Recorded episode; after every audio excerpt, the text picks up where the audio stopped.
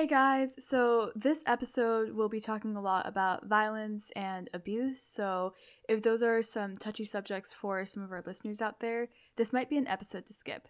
All right, enjoy! Hey guys, I'm Avni. And I'm Diva.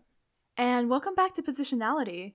Where today we're going to be talking about femicide in Turkey. So, Diva, have you heard of the recent, I guess, Instagram hashtag challenge accepted? Yeah, so I've been seeing it a lot on like my Instagram Explore page, especially. So for those of you who don't know, this is essentially a challenge or trend where a lot of women on Instagram have been posting black and white selfies of themselves, accompanied by the hashtag challenge accepted. So honestly, when I first saw this, I just thought it was another excuse for people to take photos of themselves. But once I actually looked into it, I found out that it was connected to reports of femicide victims in Turkey. Yeah, so actually, along with the social media campaign, protests across Turkey over the past summer have highlighted the rise in femicide, or the murder of women solely due to the fact that they're women. Um, it's also highlighted the rise of domestic violence in Turkey. So, as you said, social media trend, uh, social media feeds were filled with black and white selfies of women, and all of them actually resemble reports of femicide victims. So, every day in Turkish newspapers, there are black and white photos of women who have been murdered next to the details of their murder. This challenge was one way to stand in solidarity with these women. First of all, can we just talk about the fact that this happens every single day? Exactly. That's huge. In fact, these protests actually, or this challenge, was recently sparked by uh, the murder of Pinar Gultekin, a 27 year old Turkish woman who went missing and was found dead on July 21st, 2020. This happened in the city of Mugla after she allegedly rejected her boyfriend's advances. He strangled her to death, burned her body in an oil barrel, and then tried to hide it in the woods. Now, her alleged killer blamed his ex girlfriend for his actions, stating that she threatened to let his wife know about the relationship and killed her in a moment of rage. So you're telling me that this woman was killed by her boyfriend because she might have been t- she might have told his wife that he was cheating. And yet the blame was put on the woman. Pretty much. This has been justified by any justice system in Turkey. Unfortunately, this killing also marked the 50th known murder of women in Turkey in 2020 alone. It sparked outrage across the country, where women's rights advocates and allies are urging the Turkish government to take action to prevent these deaths. It's honestly crazy to me that something as simple as a hashtag, which I thought was, you know, just for fun, pretty normal thing, is responsible for bringing awareness to a topic as severe and important as this. Definitely. I also think it's interesting to look at, I guess, the news cycle, which has become a theme across episodes in our podcast. But the way that the, I guess, purpose of this hashtag was kind of watered down. Um, I know whenever I saw a lot of celebrities posting with this hashtag, they posted it along the lines of women's empowerment or, oh, look, feminism, you know. And while that is part of the basis, the actual issue was not at all discovered. I mean, I know people in my personal life who did this challenge as just like a fun way to empower women to have more self esteem and not realizing the gravity of what it actually was. Mm-hmm. In fact, the general secretary of the campaign group We Will Stop Femicide, they said that violence against women is a problem everywhere. In Turkey, they have a strong women's rights movement, but they also face a lot of opposition, which I guess would contribute to why we don't see this at all in the media. Um, in the last 20 years, society alone has changed a lot. More women are demanding for their right to work and go to university. However, the more choices women have, the more intense this backlash gets. It's interesting that the secretary said that because I've seen that throughout history with women's rights. For example, with the beauty myth. When women in America were beginning to get more jobs, beauty standards began to be put upon them to sort of pressure them into looking a certain way in order to be accepted by society. Definitely. I think we also saw this most recently with the debate on abortions, especially with the confirmation of Justice Amy Coney Barrett.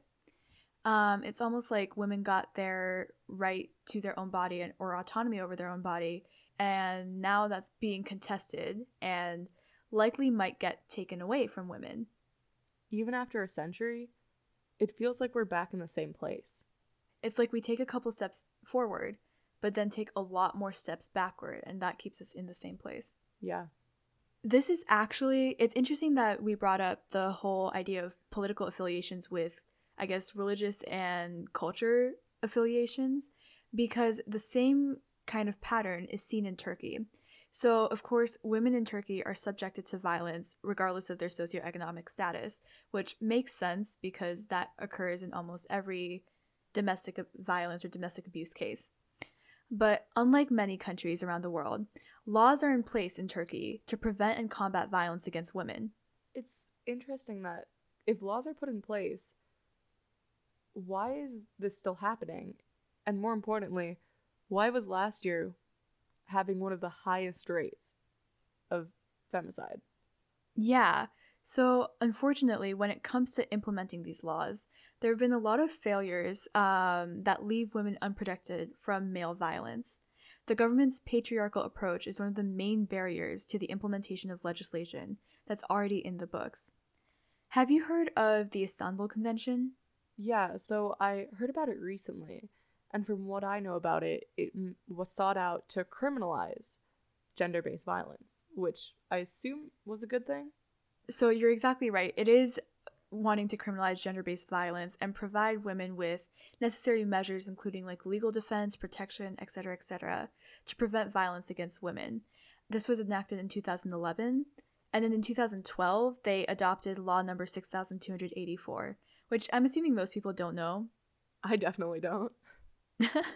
but it is basically to protect uh, the family and prevent violence against women. And the ruling Justice and Development Party, or the AKP, in Turkey, they launched national action plans for gender equality. Now, keep in mind, the AKP is, I guess, the conservative faction. The current president, President Erdogan, he's part of this party. So, considering that it appears to be that even the conservative party is pushing for progressive values, you'd think that the situation would be better for women. Yeah, I mean, if the if in the US conservative people were pushing for progressive measures, our political landscape would look very different. Definitely. However, the Turkish system is still unable to protect women. This is because a lot of the neoliberal economic policies of the AKP go hand in hand with the religious conservatism. Um, this basically enforces socially constructed roles that equate womanhood with a sacred motherhood or maintaining the traditional Turkish family model. Conservative circles in Turkey, for instance, claim that laws promoting gender equality and providing protective mechanisms for women are actually tearing families apart. So, because of their efforts to raise awareness among women about their rights, the same circles are currently pushing the government to abolish both the Istanbul Convention and Law Number 6284. These are some of the most major accomplishments for women in Turkey, and yet those are the same ones being taken away. I can't believe that people actually think that empowering women would somehow make them worse mothers, not better. You'd have to imagine that contributing, like going out to work, would contribute to the general economy or financial and fiscal needs of the household, which would be somehow be better. But for some reason, this conservatism, or I guess it's most similar to the idea of motherhood or Republican motherhood in America. This was an idea in the 1800s that suggested that women had to stay home and educate their children in order to make their children grow up and become, I guess, contributing members to society. Yeah, I know it was essentially based around the idea that women were essential to their kids' lives, but so essential that they had to put all their time into taking care of the children. Yeah, but that was also a way for women to educate their children. And yet it seems that those kinds of, I guess, facilities are not necessarily being offered to women at that extent at all. Unfortunately, this effort to prioritize the preservation of family unity are costing women their lives, as you can imagine. These family oriented policies, emphasizing the role of women as housewives and mothers, are expanding at the expense of their rights. Since the government perceives women's empowerment as a threat to the unity of family, this, and the strength of the nation lies in the strength of families, as Erdogan puts it. The rights of women are ignored at the individual level. Unfortunately, small but powerful lobby groups have repeatedly petitioned for changes to the Istanbul Convention on the grounds that it encourages divorce and immoral lifestyles. First of all, let's just dissect that. Immoral lifestyle. Just with the example of Pinar Gultekin, her boyfriend is married. He has a wife. He killed her because he was afraid that she'd tell his wife. He's cheating on her, which should be considered immoral. And yet, somehow, she, in the eyes of the Turkish government or the patriarchal society of Turkey, is to blame. It's kind of similar to rape culture, especially at least in the US, where even when women are the ones being harmed and men are often the perpetrators of that, women are seen as the ones to blame. I mean, when a woman is sexually assaulted, the first question they ask them isn't, Are you okay? but it's, What were you wearing? Yeah, I've definitely seen posters around schools uh, where they're like, hey, ladies, if you don't want to get raped, wear this, wear this, wear this, don't wear this, don't wear that. And it's like, why don't we just tell guys to not do that? Exactly. Instead of just enforcing rules on women that are supposed to protect them from the people who instead we could be educating. I think one of the most prominent examples of this was a couple years ago uh, with the confirmation of Justice Brett Kavanaugh. I believe her name is Dr. Chrissy Blasey Ford. She came forth with her story about a rape allegation related to Brett Kavanaugh, and yet she received a lot of death threats. She had to relocate because people were threatening to kill her and her life was on the line. And the best case scenario for him is that he got to be Supreme Court Justice. Exactly.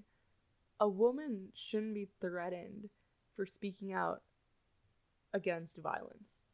That should never be the case. Yeah, so another good thing is that the feminist movement and struggles for women in Turkey as a whole have kind of progressed. So, women's empowerment has had a dual impact on domestic violence in Turkey, as more and more women who achieve economic independence are exercising their rights and refusing to stay in abusive marriages or relationships.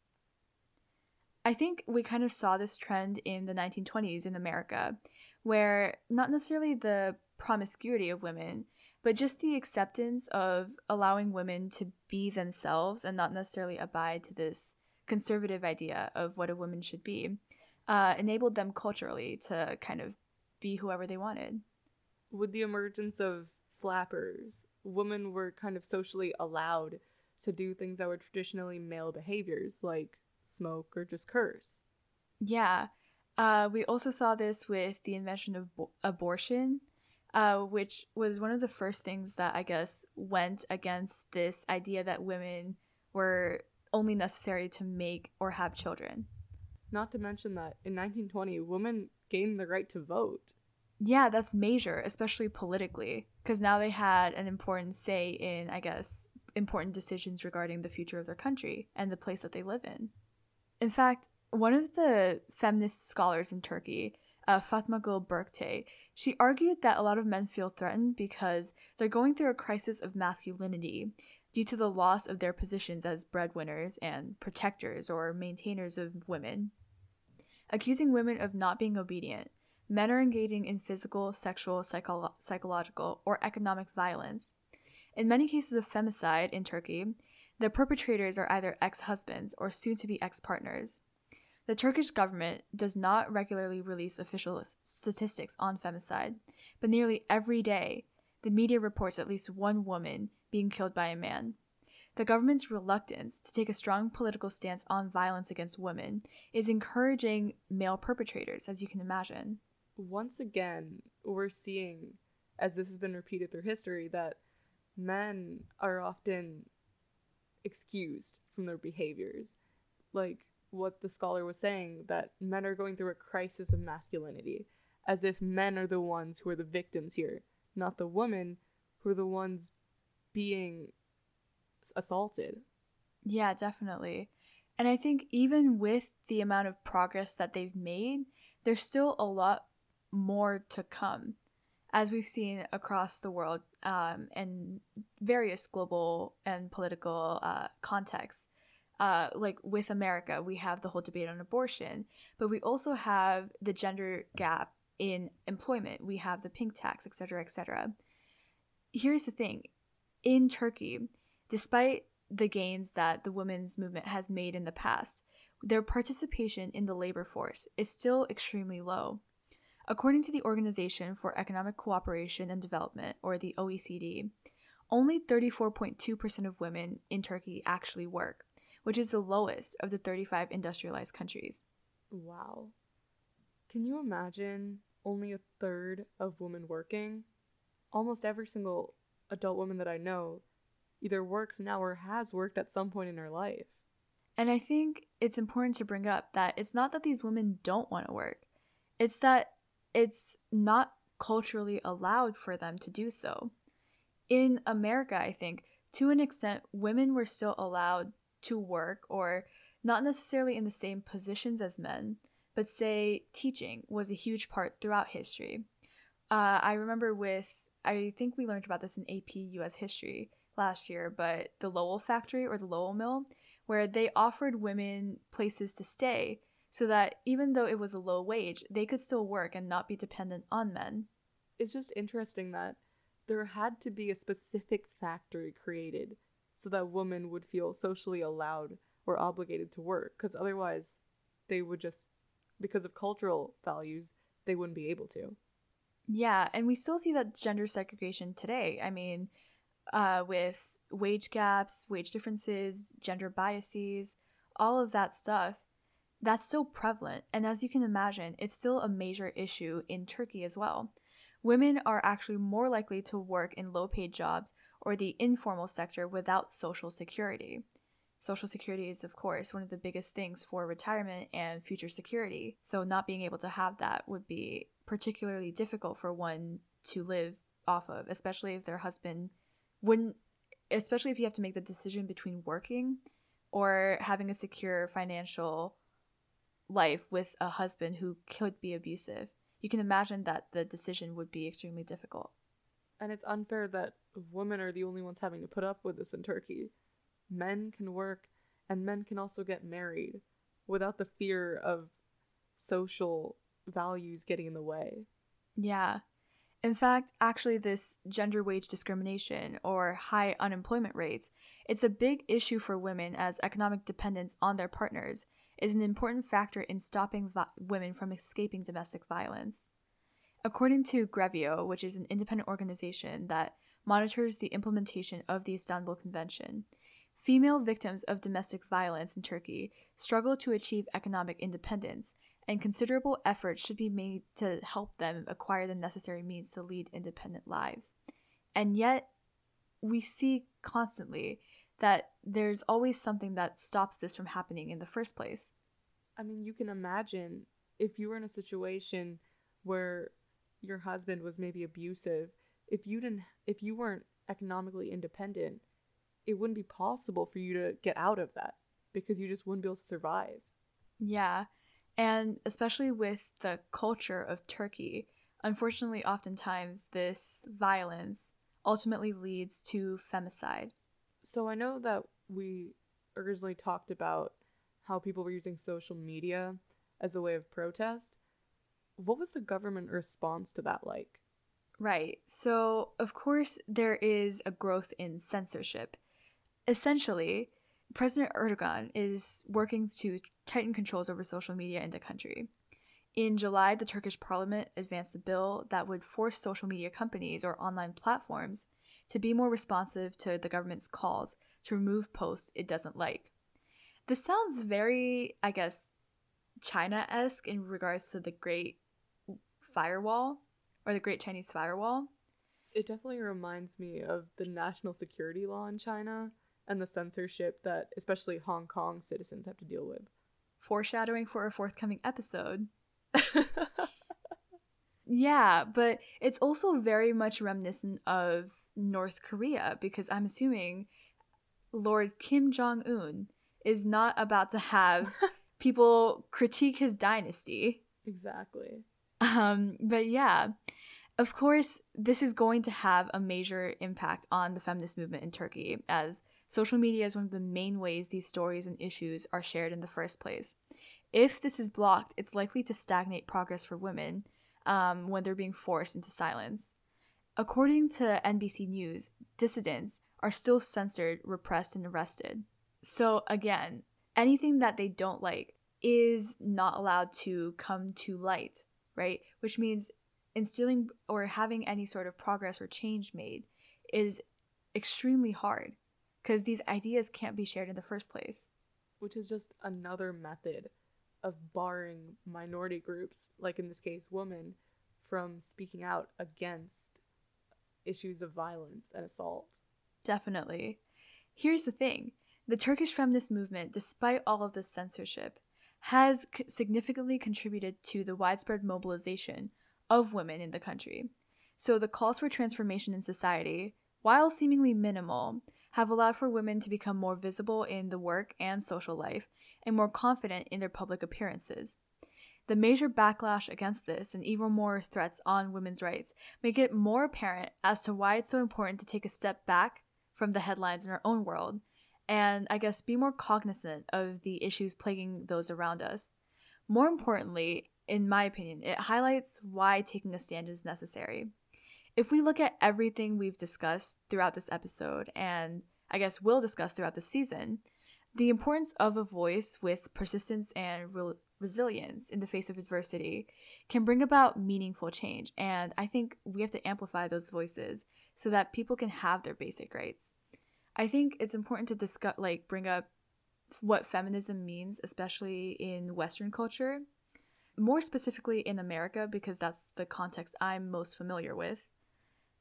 But we often see that a lot of the issues in America, while they're like super important, they often gloss over everything else that happens in the world. I mean, I know I still I consider myself to be a proud feminist, but I've just noticed when people are discussing feminism in the US, they're very America centric in the issues they discuss.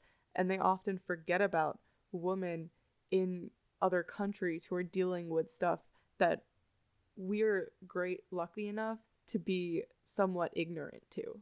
Like while I don't think it's fair to compare issues, um, I know a lot of what the feminist movement today focuses on, I guess, is oh, gender equality in the workplace or just ideologies in general. And while those are, of course, important issues that we definitely need to fix, um, they often overshadow these other issues, especially, I think, with the feminist account on Instagram. I know we've talked about this a little bit, Definitely. but we talk about how we talk. We've definitely talked about how um, it never actually draws attention to issues that we don't know about. I think a lot of the purpose of these social movements is to help women progress. But what happens when those movements, I guess, become an echo chamber? I think at the end of the day, we can't achieve gender equality for women unless we take into account the problems women are facing all over the globe, not just the women that we know in our situation. Thank you guys so much for tuning into this episode. If you guys would like to continue this conversation, be sure to follow us on our Instagram at Positionality Media or email us positionalitymedia at gmail.com. We also have listener messages um, enabled for this episode, so if you would like to send us an audio message through Anchor, be sure to click on the link in our description of the episode. Other than that, be sure to tune in next time where we take a deep dive on the dark web. Bye.